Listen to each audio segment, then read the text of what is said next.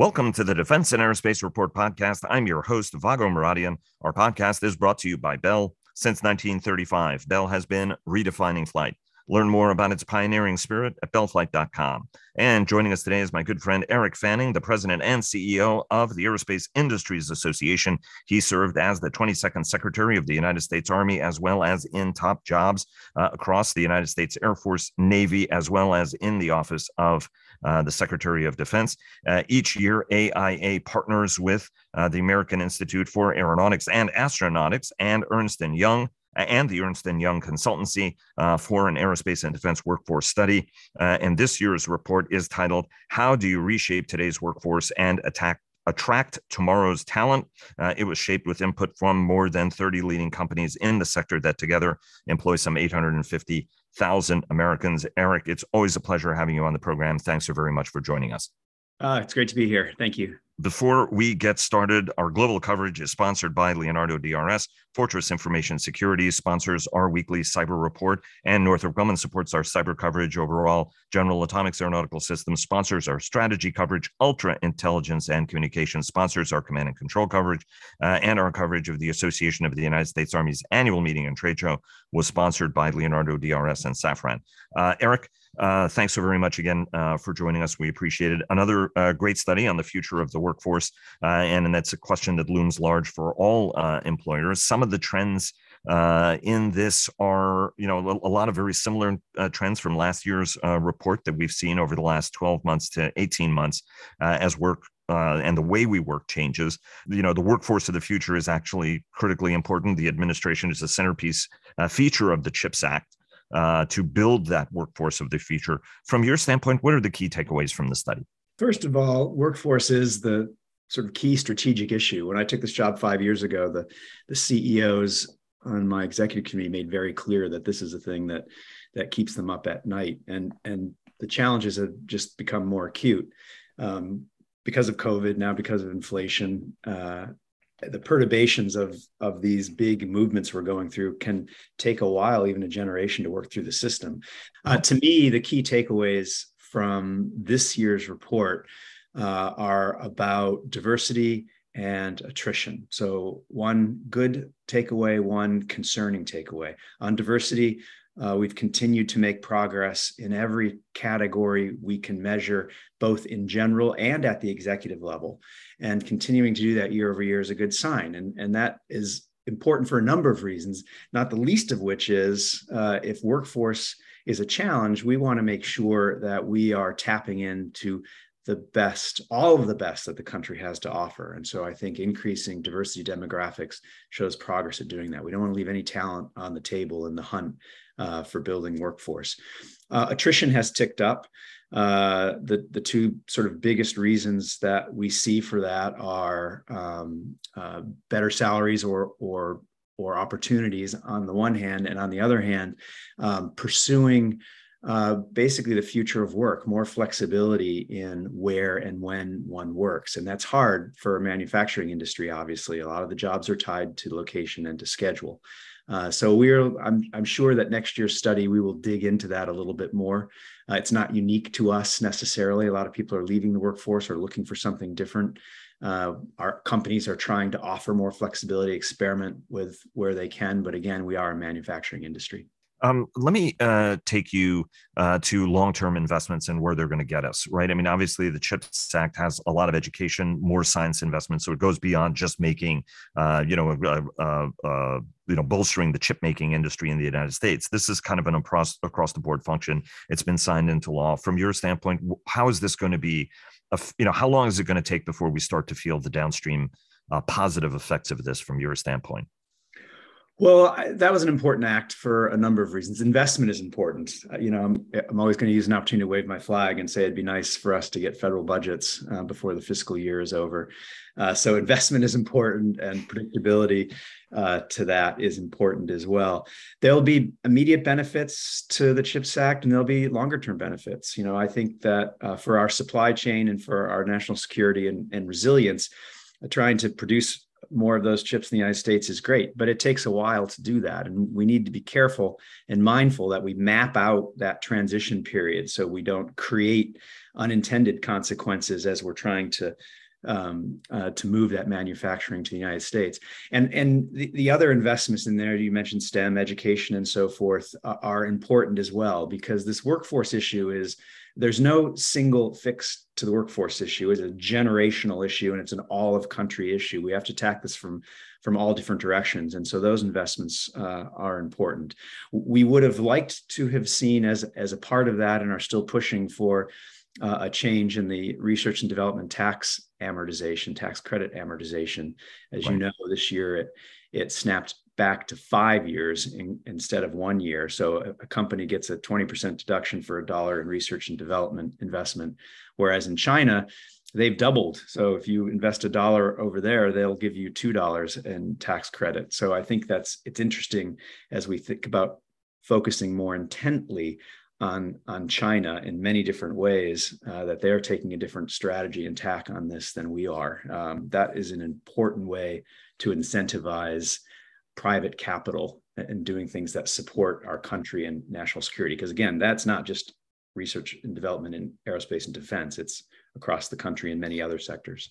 Um, how long do you think it's going to take? Uh, uh, first, do you think you have enough support uh, up on the Hill and within the administration to work hard to sort of undo that because uh, you know a lot of folks i mean i think you wrote about it earlier uh, this year and i know that each time we've talked over the course of this year you've mentioned it. Um, how optimistic are you that we can get that fixed uh, and when how long do you think it will take right? I mean is this something that can happen in the lame duck session for example? Uh, we're hopeful that it can. We're working on it. I think there is broad support. We've spent a lot of time with a lot of other groups explaining the benefit to this um, uh, for the country to incentivize again industry to invest in in research and development. And part of the problem has been finding a vehicle to attach it to. Um, we, we think we get it on a vehicle and then uh, these bills are are skinny down and we keep moving on to the next one. And I suspect uh, that this will be a, a, key component of the the end of the year negotiations um, for all the things that are kind of hanging out there. So we're, we're still pushing you uh, and the Tri Services Association, NDIA, the National Defense uh, Industrial Association, the Professional Services Council, Aerospace Industries Association met with uh, the two uh, most uh, important undersecretaries in, in our uh, business, Dr. Bill LaPlante, who leads acquisition and sustainment, and Dr. Heidi Shyu, who leads research and engineering. I know that there you, you guys tend not to discuss the messages that were exchanged either way in the spirit of having sort of a fulsome dialogue. But what is it that you? But occasionally there is sort of a boilerplate top line thing. I mean, are are you able to discuss a little bit about some of the things you guys discussed that were on the agenda?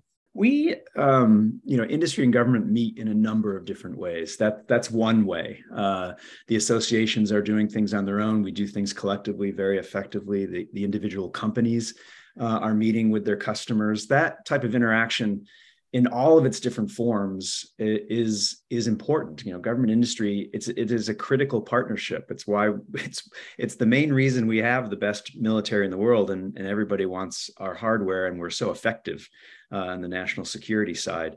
And so the, the more we can interact um, and understand each other's challenges and figure out how to get around them um, because these are big problems we're working on the better. I think in all of those settings the same issues pop pop up. Um, these days, it's inflation, supply chain, and workforce, and in, in right. many ways, those touch on each other. They overlap. In some ways, they're the same thing. Inflation, for example, for for aerospace and defense, when you when you peel back on inflation, you get back to workforce. Um, right. And so those issues are uh, with with Ukraine and how to work better together um, to answer the needs in Ukraine and learn from this experience going forward are, are the main topics I think uh, that come up in any in any setting when when industry and government meet.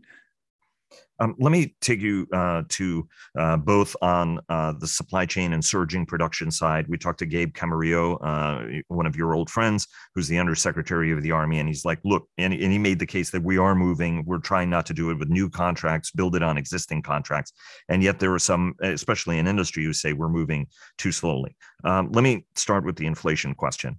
Um, chief executives have told me, you know, some of them have said that, hey, we've gone to the government in order to redress our increasing costs, whereas others say, you know, we, we don't, we haven't had to redress. From your standpoint, how much cost are we talking about, and at what point do we need something that's goes beyond sort of ad hoc contract by contract companies going to the department? Uh, right. I mean, these are long term contracts, as Mike McCord has said. It, it attenuates the impact on the other hand, there is an impact, and everybody is eating that impact right now. Well, it's you know, there's not one number um, that you can apply uh, to inflation writ large. It it is a very complex and layered uh, issue and impact. And it starts with the fact that very few of us have had to navigate inflation before. It's it's been so low for so long that government leaders, industry leaders, um, many of them are dealing with this for the first time and discovering its impact in many different ways number of things we're pursuing to try and get at this inflation problem. One, of course, is new language in the NDAA to give more flexibility to DoD to to renegotiate contracts where that's the solution. But uh, contractor workforce rates, labor rates is, is another issue. Uh, we may be increasing, the government may be increasing the pay raise for uniformed military and for civil servants um, both of which already are greater than a lot of contracts allow. Uh, and so that's one of the problems that the defense side and our shared industrial base is facing is they can't pay more for some of these workers who can go someplace else uh, for increased pay. So that's an issue we need to get at as well. What can we do to the contract labor uh, rates? In order to account for inflation. When when someone says, you know, when the Department of Defense says that we're somewhat insulated from it because we have these long lead contracts, that that just means the risk has been moved someplace else. Because this because inflation is now and it's real and it's impacting someone today. And it tends to be in particular those smaller companies that don't have the direct contracts with the department of defense. And so as in many cases we rely for the, the benefits and the effect to flow down through the defense industrial base and the supply chain. But th- those people who who point to long-term contracts, um, the flip side of that is that just means the risk is in someplace else in the system than with them, and that's generally the suppliers. And we worry about that for a number of reasons. If if a supplier can't change rates, um, it may drive them out of the defense side of the business. And, and this can show up in lots of different interesting ways. One, um, one company CEO said that her suppliers are willing to take the penalty by not giving to her because of inflation. They can put it outside in the non-defense side and, and mark it up to a degree where they make more than the penalty that they're paying uh, in order not to deliver on her contract. On the uh, delivery side, is the government moving as quickly as it should be moving um, to be to start to you know issue contracts to replenish depleted weapon stocks? Because we've seen time and time again sort of um, you know maybe that the is the system moving as quickly as it should? Let me put it that way. Uh, well, let me ease into the answer by saying this is not an easy, this is a very complex problem. And so I want to give the, the government side credit for that. We would like to see things moving faster um, and new contracts being let. There are certain things that can be done with existing contracts. But I, I think you, you've got to factor in a couple of things. First of all, inflation. And second of all, uh, this is always a challenge in how the department budgets and buys, and Congress is involved in this as well. And that's, I think, the the realization, and we've learned this before, we're learning it now, that the capacity of the industrial base is important too. It's not just the capacity of what the department owns, but the ability for the department to surge. That requires industry to be in a place to surge. And if you're under investing in in in lines, munitions, et cetera, um, what you're doing is undercutting the capacity of industry to surge when you need it. those investments are hard to make. Um, it's easy, Ash Carter uh, called this granularity. It's easy to take your munitions buy from 80% to 60% as a bill payer in the budget. You try and take something big out of the budget, it gets put back in because you don't have that same granularity. So that's a part of what industry and government are, are thinking through together. Where do these investments need to be placed, not just to replenish um, what our own stocks to continue supplying to Ukraine, but also thinking about Taiwan.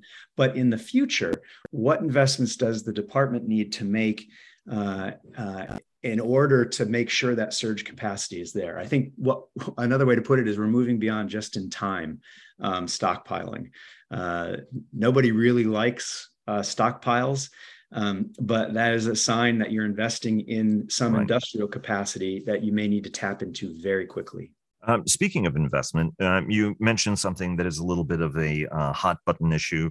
Um, the defense industry, over the course of more than a decade, uh, has resorted to share buybacks, which have become um, kind of a very, very key feature.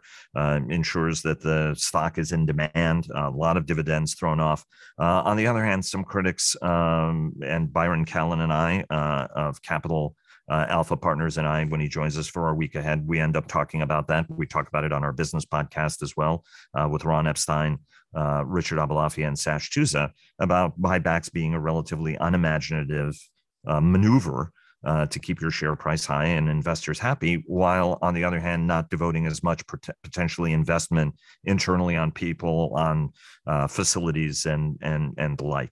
Um, you know, and and at a time like this, there are folks who say, hey, you know, as as opposed to the industry always looking at the government for what they want to do, they they could be somewhat more proactive, but they're reluctant to to put that outlay out. And I can understand it from a risk perspective, they might not be. From from your perspective, what's the right balance here in terms of satisfying on the one hand uh, investors, on the other hand, being cognizant that your uh, you know customer might not necessarily be as happy with that approach.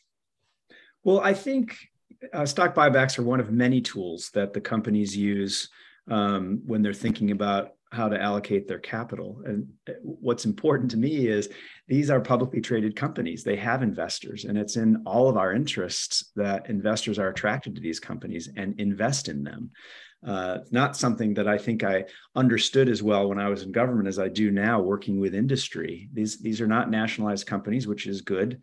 Uh, it's I think why why they're so successful at what they do, and that requires private investment and private capital, and they leverage that to deliver for the customer. And so I think that's an important thing to keep in mind that um, these CEOs have a fiduciary responsibility uh, to return investment to to the investors.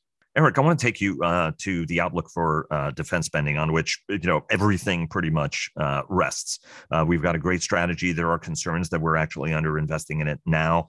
Uh, House Minority Leader Kevin McCarthy has said that if the GOP takes uh, control, as widely expected now in November of both houses, that neither Ukraine nor the Pentagon would get a blank check. Um, that debt is an important issue. Some have observed, including on our Washington Roundtable, that the GOP tends to focus on debt uh, as an issue. Usually, when there's a Republican, uh, there's a Democrat in the White House.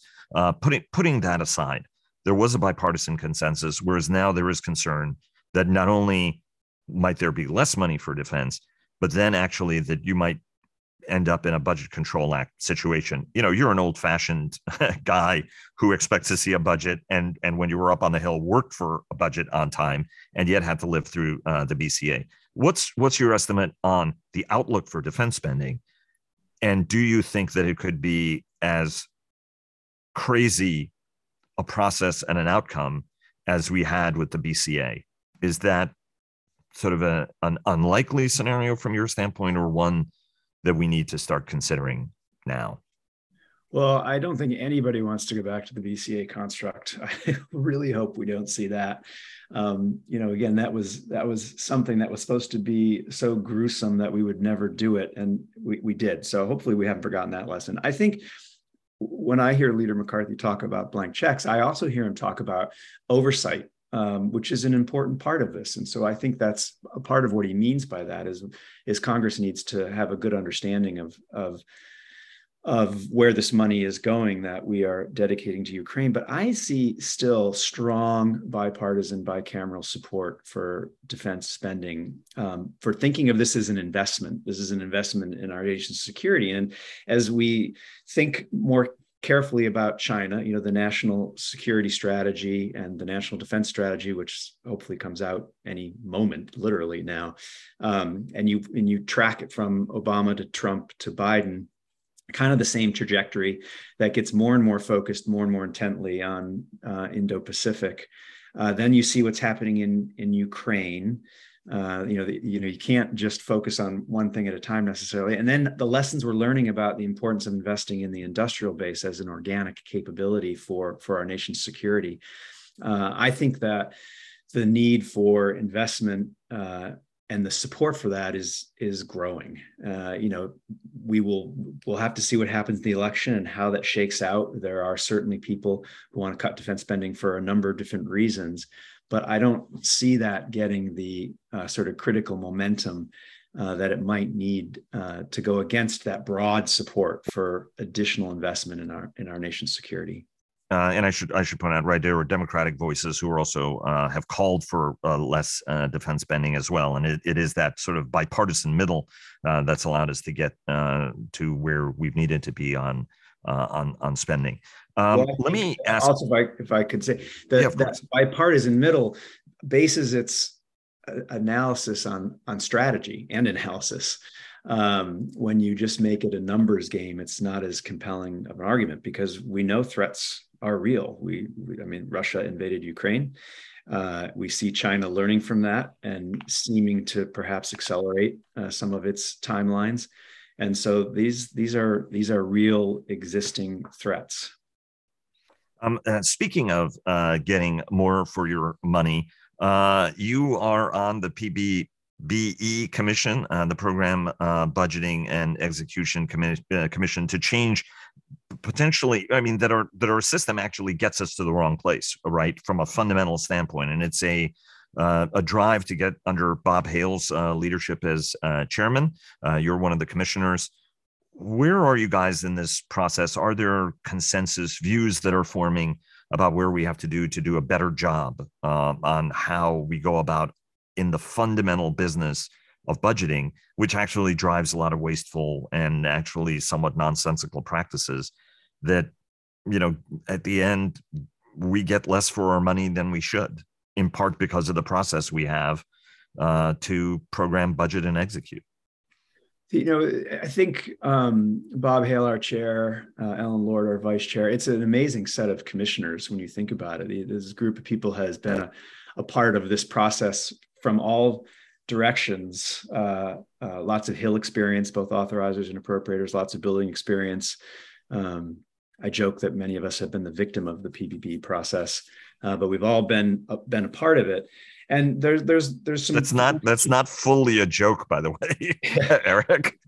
It it uh, it's uh, you know there, there's a reason to have a process it forces everyone to think through the plan and and and budget for the future for the tail of whatever it is they're buying it forces um, it tries to force transparency. There's no question this commission wouldn't exist if we weren't in a problem. And it's not um, perhaps that it gets us to the wrong place.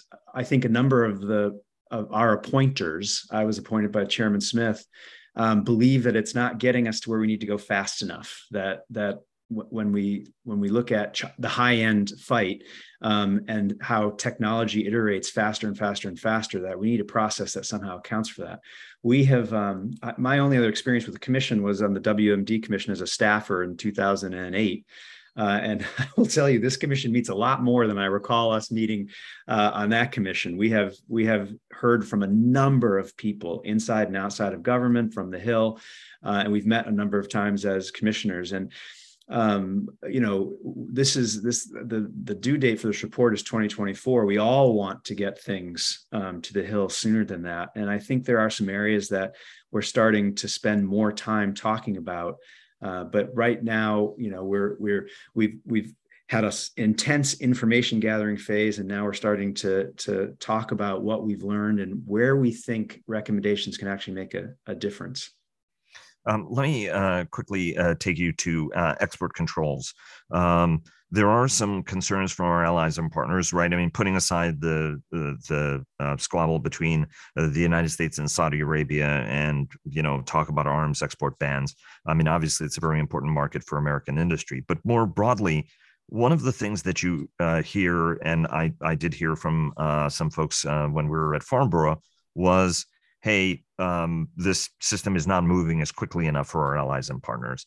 Um, just kind of an update. I mean, do you do you see any any change, and if anything, what's sort of the positive advice or constructive advice you would have for the administration as it tries to be careful about the technology that the United States exports, uh, while on the other hand, you know not doing things that actually uh, impede our relationships with allies and partners some of whom are very concerned with the buy american language for example that's been coming out of the administration.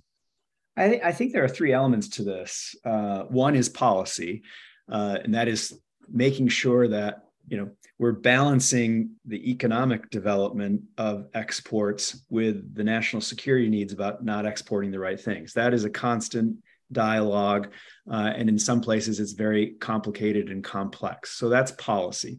The second part is process. Uh, that continues to be a problem. I think uh, inside and outside of government, there would be agreement on that. We need to drive to the right answers, and, and that's yes or no. It's not, we're, we're not saying every time the right answer is yes, but we should derive to those answers as quickly as we can. Uh, and sometimes it takes time um, but not needless delays because, as you said, we don't want to uh, upset our allies and partners in this process. And if we, if we just drag along uh, to a no, or even worse, drag along to no answer, which is effectively a no, uh, we're just needlessly um, upsetting those allies and partners. The third element of this, though, is we have to do this with our allies and partners uh, because oftentimes if we say no on something there's some place else to buy it. And right. most customers want what the united states creates or at least wants what the west creates. And so if they're driven to buy it from russia or uh, some other country they're not getting uh, the product uh, or servicing that they would get from the united states. So we need to make these decisions uh, with our allies and partners uh, so that we are collectively not just moving purchases from from one country to another in the western alliance um, but deciding these things collectively so it has more impact if we decide there's some technology we don't want to transfer I'm glad that you mentioned that there are alternatives on the market because every once in a while you, you meet American leadership whose sense is, well, where are they going to go? And it's like, well, they could go in a lot of other directions than than us if we say no. And it's always better for us to be involved in it than us not to be involved uh, it's, a, it. it's a frustrating process on either side. It drove me crazy and when I was in the Pentagon. It, for and in part for that reason, you know, it's two parts. The, the process is so, is so opaque that I, I think of it as a, as a whole bunch of pocket vetoes. There just there there are desks all over government where people can just not move the paperwork. Um, the process needs to drive to resolution and answer whatever that answer is but as you said, I think there are lots of people who say if we don't sell this to country X, they won't have that capability. And it's almost never true. Uh, they'll get it from some other place. Uh, and that, um, it, it, you know, it's going to be a, a less advanced technology almost for sure. But uh, we lose some of the controls of being a part of the partnership uh, if it's American made. As we saw with Chinese unmanned aircraft, right? Um, we weren't exporting American capabilities in the form of the Reaper, and uh, you know countries went and bought Chinese systems with backdoors and problematic uh, stuff as a consequence. There is a uh, debate ongoing uh, about uh, certification of the 737 uh, Max jetliner.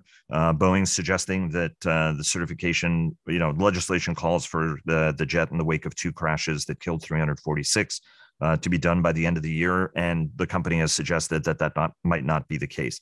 You can't talk about anything company uh, specific, but for many, uh, the debate that follows this is, you know, goes sort of to the heart of the commercial aircraft certification, um, the confidence the world has in in the U.S.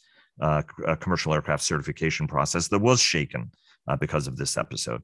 More broadly, where's the right place for us to end up as an industry, Eric, given uh, you know how how important American commercial aviation products are worldwide. Well, I, I will say that um, you know Boeing and the FAA are working through this, and I know that they are both first and foremost focused on safety, uh, and that will drive the outcome of this process. To the larger question, uh, we have to think about uh, how we resource the FAA, how we help it build the workforce it needs, because the certification demands are just going to increase as there are more new entrants into the civil airspace. Uh, you know, we're, we're, there are all sorts of proposals for how we're going to move things off of roads and put it into the air, and so we need to make sure that the FAA has what it needs um, to ramp up to scale its certification process, and still, which it will, we will always put safety first. Um, uh, have that be the driving focus, but allow industry to deliver this new technology to the public. Uh, let me ask you one last question. You, you worked very closely with uh, Dr. Carter throughout his entire uh, tenure at the Pentagon, whether he was acquisition chief or the deputy uh, secretary, uh, and then again when he was uh, defense secretary. an extraordinary man, an extraordinarily extraordinary life, and and and tragically cut very very short. But his you know, folks focus on some of the things he did as defense secretary as opposed to the totality of of what was just an extraordinary contribution to American national security. Uh, you worked closely with him. You were his first chief of staff when he became defense secretary. How do you remember Ash? Uh, and and what do you what would you like the audience to know about him that maybe they don't? I guess what I would say, everything that I hear and I'm reading um, since this uh, really sudden and sad passing Monday is really on his time as in the Obama administration.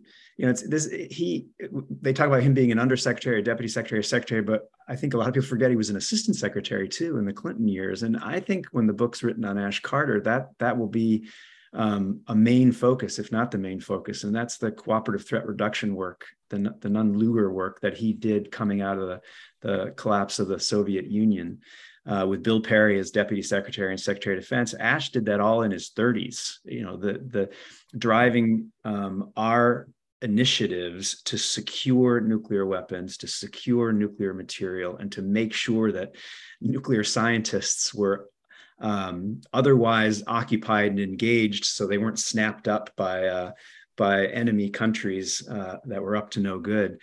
Uh, can can you imagine what it would be like now the Russia Ukraine situation if other countries in that region, uh, like Belarus, had nuclear weapons.